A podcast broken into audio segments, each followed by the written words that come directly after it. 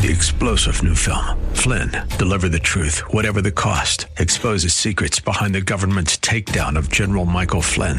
Flynn knew what the intel world had been up to. He ordered the first audit of the use of contractors. This set off alarm bells. He told the truth. He was the most dangerous person for Donald Trump to hire. They had to get rid of Flynn. Flynn, deliver the truth, whatever the cost. Available now. Watch it today. Go to salemnow.com. Salemnow.com. The law offices of Selwyn Whitehead is a debt relief agency under federal law and provides legal assistance to consumers seeking debt relief under the United States Bankruptcy Code. This is Selwyn's Law. Every week at this time, we get to hear from Selwyn Whitehead. She's not just an attorney at law, Selwyn knows her stuff and doesn't shy away from the truth, even when it's ugly. Her Bay Area practice focuses on helping her clients to manage their wealth through estate and tax planning, to managing their debt through reconstruction or bankruptcy.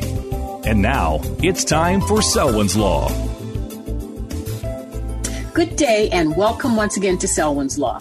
My name is Selwyn Whitehead and I'm a California bar admitted attorney and I'm also a bankruptcy law certified specialist who's been certified by the State Bar of California's Board of Legal Specialization. And as I've shared with you before, I have three law degrees. I have my JD, and I also co- hold a couple of master's degrees in law. That is to say, I am a master of the laws of taxation law, and I'm also a master of the laws of intellectual property laws. Now, both of these great master's degrees were obtained from my favorite alma mater, Golden Gate University School of Law, which is located in the beautiful city of San Francisco. And because of my training, my experience, and my lifelong interest in business and economics and the roles they play in the lives of everyday people, I primarily practice bankruptcy law, debt wealth management, estates and trusts, real estate, and of course, taxation law. And as I've shared with you before, I'm also proud to say that sometimes as part of my practice, I have the opportunity to at least seek out and attempt to vindicate the rights of seniors as more and more of us find ourselves with big targets on our back for charlatans who want to take advantage of whatever little savings we've been able to accumulate after a lifelong, you know, years of working to have something to retire off of. And so it gives me a great deal of pleasure to go after these bad guys.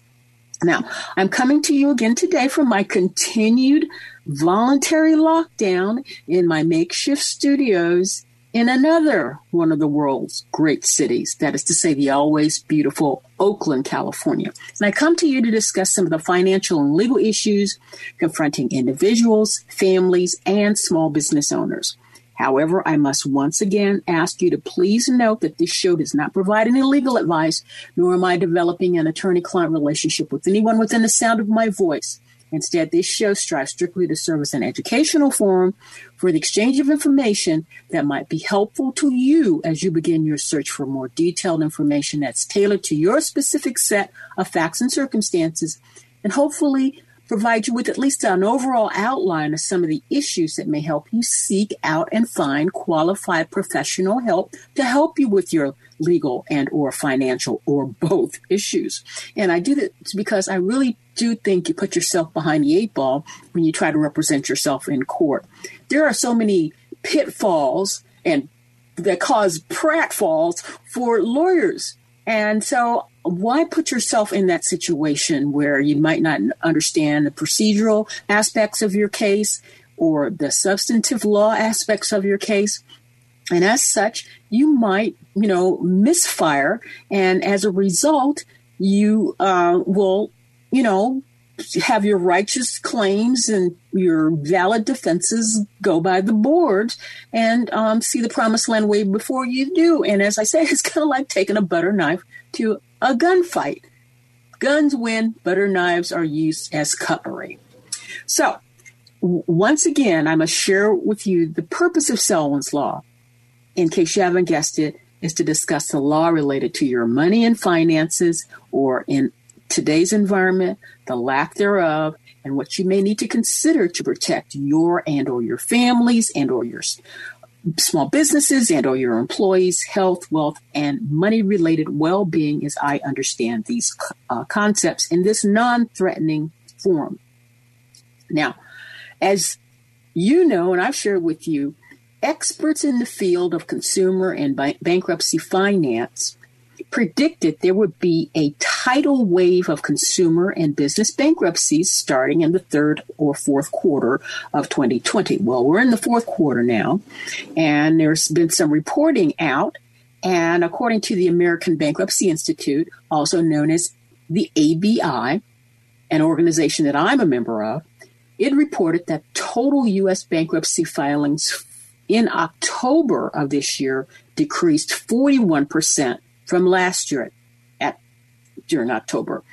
Uh, and that's according to data that's provided by ABI's research partner, Epiq Systems Incorporated. Now, the 40,209 total filings in October 2020 were down from the 67,858 filings registered in October of 2019. And the 37,688 consumer filings in October 2020 also represented a 41% decrease from last year's consumer total of 64,279. And the overall commercial, that is to say business filings in October 2020, totaled 2,521 filings, down 30% from the 3,579 filings in October of 2019. And the commercial Chapter 11's uh, filings increased slightly uh, in October, up to 550 from the 530 that were recorded in October of 2019. So, throughout 2020, more than one half of the commercial Chapter 11 filings have been uh, related filings to subsidiaries within a major corporations groups. Now, this decrease, in some sense, to me at least, flies in the face of the fact that so many individuals, families, and small businesses of all small businesses, but businesses of all size are facing severe financial challenges that are due to the economic impact of the COVID 19 pandemic with its losses in jobs and causing businesses to close, coupled with those individuals and businesses growing debt load and having little or no income to service their debt. As such, According to the ABI's executive director, Amy Quackenboss, the expiration of the government relief programs, which expired a long time ago, high unemployment, and difficult financial outlook for many sectors will likely lead to an increase in filings in early 2021. First off, just a, a, quick bit about the ABI and why we all should at least listen to what it and its insolvency research partner, Epiq Systems, has to say on the subject. According to the ABI, it is the largest multidisciplinary, nonpartisan organization dedicated to research and education on the matters related to insolvency. Now, ABI was founded in 1982 to provide Congress and the public with unbiased analysis of bankruptcy issues.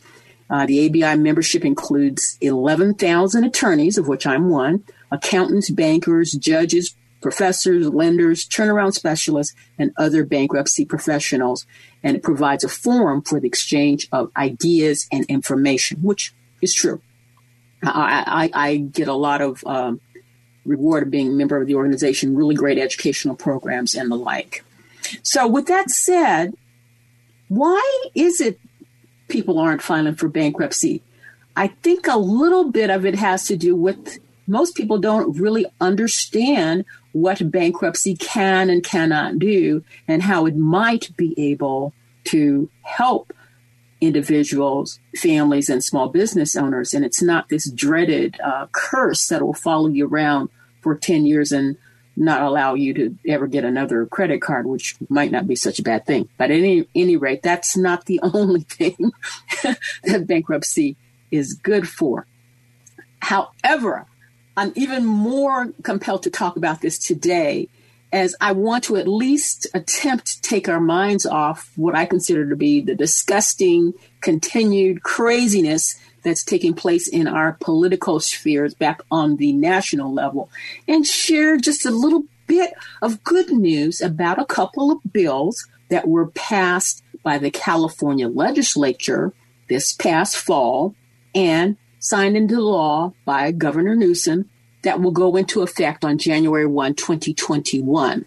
Now, in my opinion, these bills, when coupled with the prudent use of the bankruptcy court, may help some of us who are faced with losing our homes and apartment keep a roof over our children's head. They have the potential to do that. Now, a few weeks back, I shared with you all information about AB 1885 that was authored by California State Senator Bob Wieckowski, who represents California's 10th district, which includes the southern part of Alameda County and parts of Santa Clara County.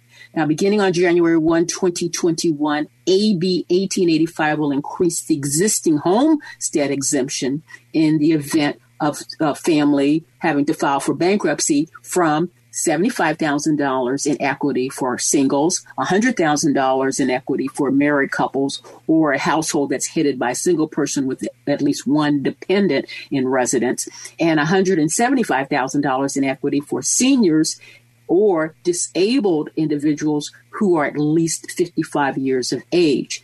Two, $300,000 or the countywide median sales price for a single family home in the calendar year prior to the year in which the judgment debtor claims the exemption in a bankruptcy case. It caps the amount at 600,000 and beginning in January 2020 adjusts annually for inflation. Okay? In effect, AB 1885 targets the middle class California homeowner to enable them to keep their homes in bankruptcy, even if they file in liquidating Chapter 7 and have no more equity than what is called for by the bill, and it can up to six hundred thousand in some situations. But I have to inform folks they have to who've reached out to me that you have to figure out a way to make your bankruptcy uh, happen uh, in the beginning of 2021. Well, there's another bill on the books in California that may provide some help starting also on January 1, 2021. And when we come back, we'll discuss SB 1079 by Nancy Skinner, who represents Berkeley, California. Her bill would require uh, a sale of foreclosed properties. They would require that the tenant and or the owner occupier have an opportunity to buy their property back after the foreclosure sale. Stay tuned. I'll see you on the other side.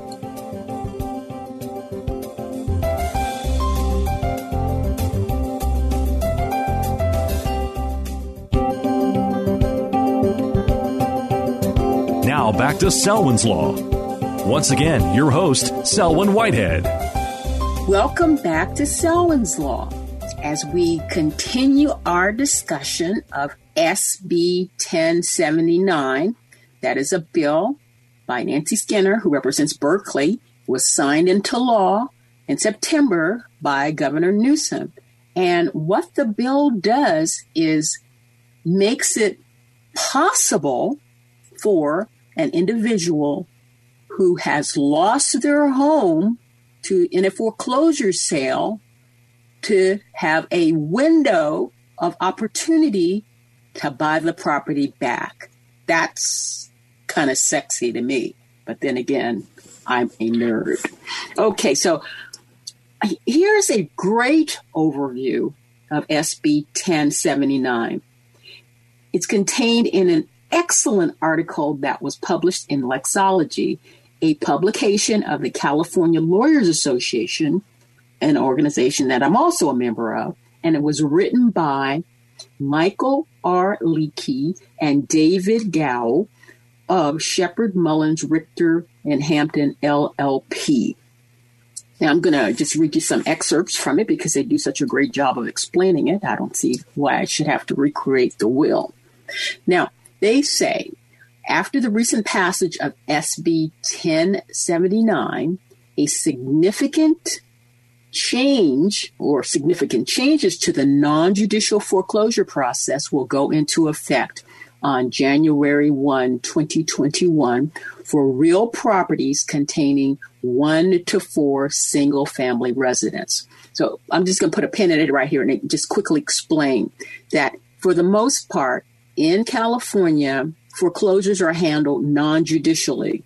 That is to say, when you buy your house, uh, uh, uh, there's a relationship that's created between the entity that owns your the, the note and deed of trust on your home and a trustee and a beneficiary. And as such, that when you fall behind on your mortgage payments, there is a window of opportunity for you to catch up.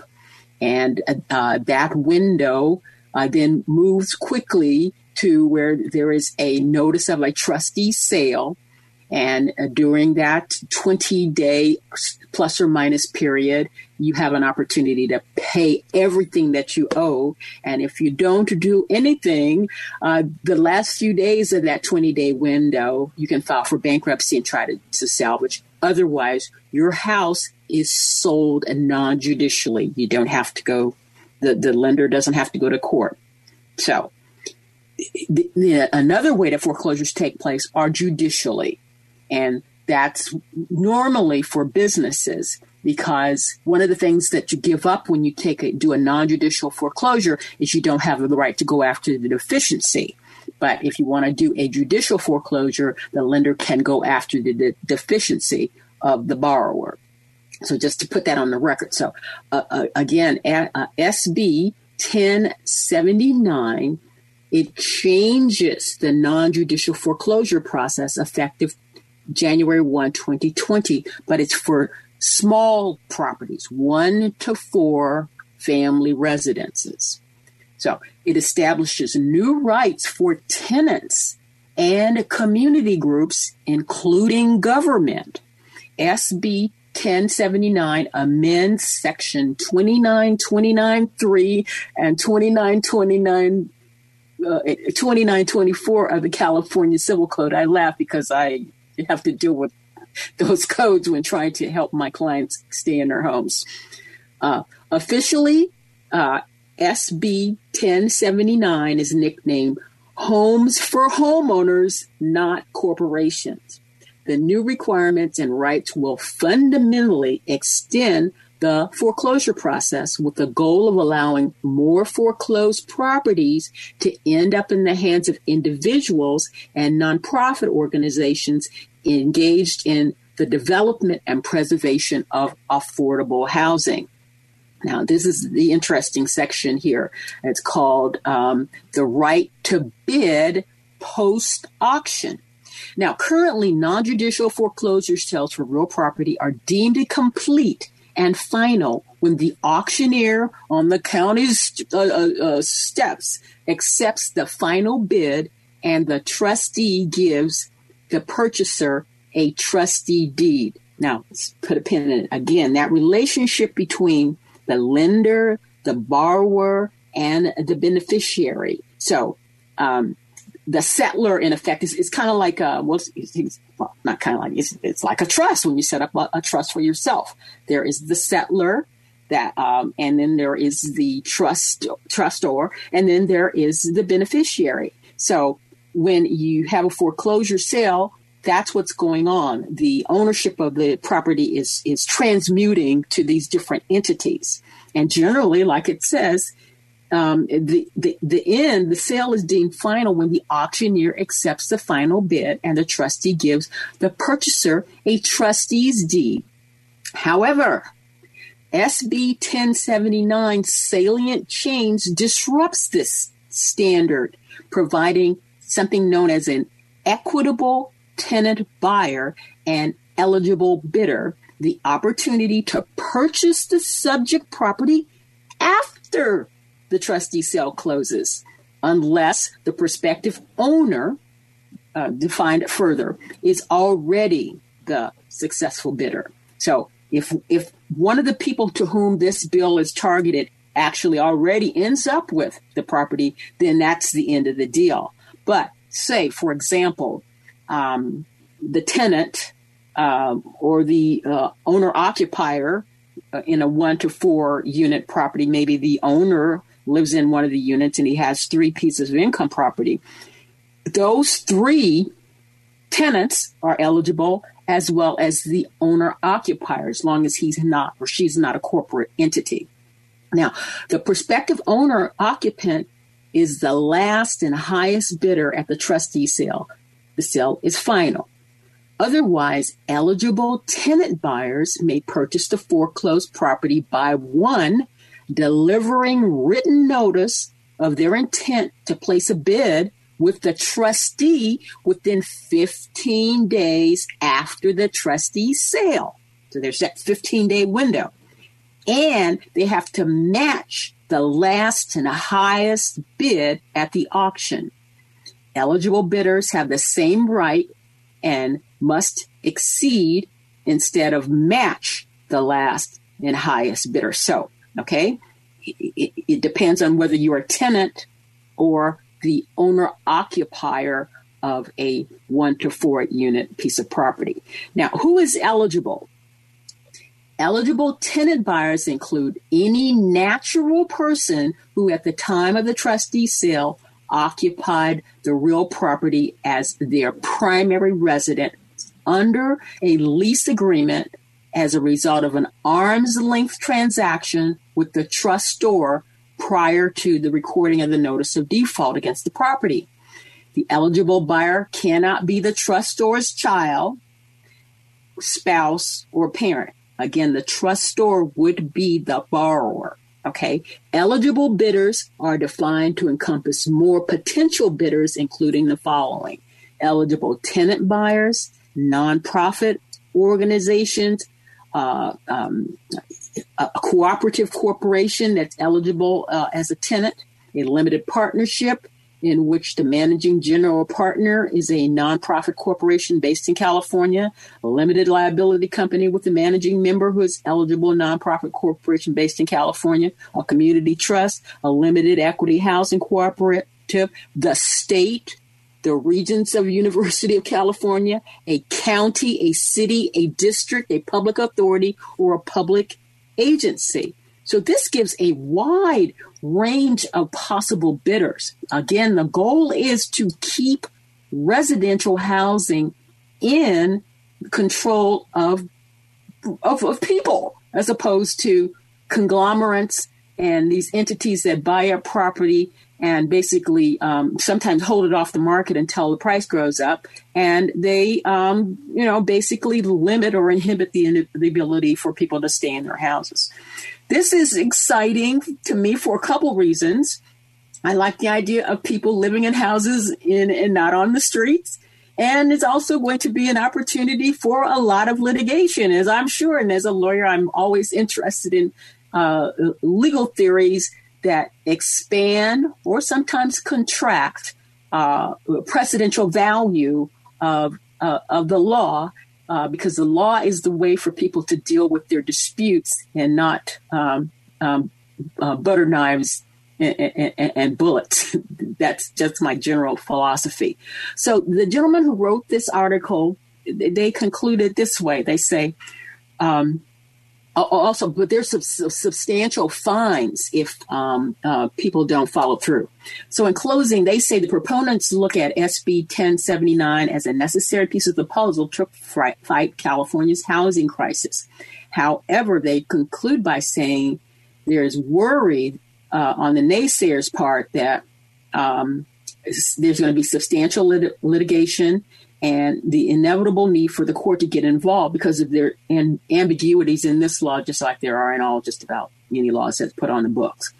So this bill is in effect from January 1, 2021, and it sunsets on January 1, 2026. So there's going to be a lot of opportunity to see if this actually is going to help um, I think it's fascinating. I hope it does help, but I surely intend to be involved in this in my practice. So I'm going to leave this, leave it there for now. But in closing, I like to say here at Selwyn's Law, we always want to stay on the right side of the law, including supporting laws that may help us and our children stay housed and off the streets. even if we have to file for bankruptcy to do so. So, till next time, take care, stay safe, mask up, keep your social distance, wash your hands. Thank you for taking the time to listen to Selwyn's Law. Remember, the Law Office of Selwyn Whitehead is a designated debt relief agency under the federal law and provides legal assistance to consumers seeking relief under the Bankruptcy Code. When it comes to your finances and your rights, seek no other than the Law Office of Selwyn Whitehead. Selwyn is your go to finance attorney, specializing in estate planning, wealth management, bankruptcy, tax, and real estate law. In other words, Selwyn knows her way around the dollar, and your rights are protected by our laws. Protect your money, know your rights. Partner with Selwyn Whitehead. For immediate assistance, or if you have questions, call 510 633 1276, 510 633 1276, or go to selwynwhitehead.com. The preceding paid program is sponsored by the Law Office of Selwyn Whitehead, who is solely responsible for its content.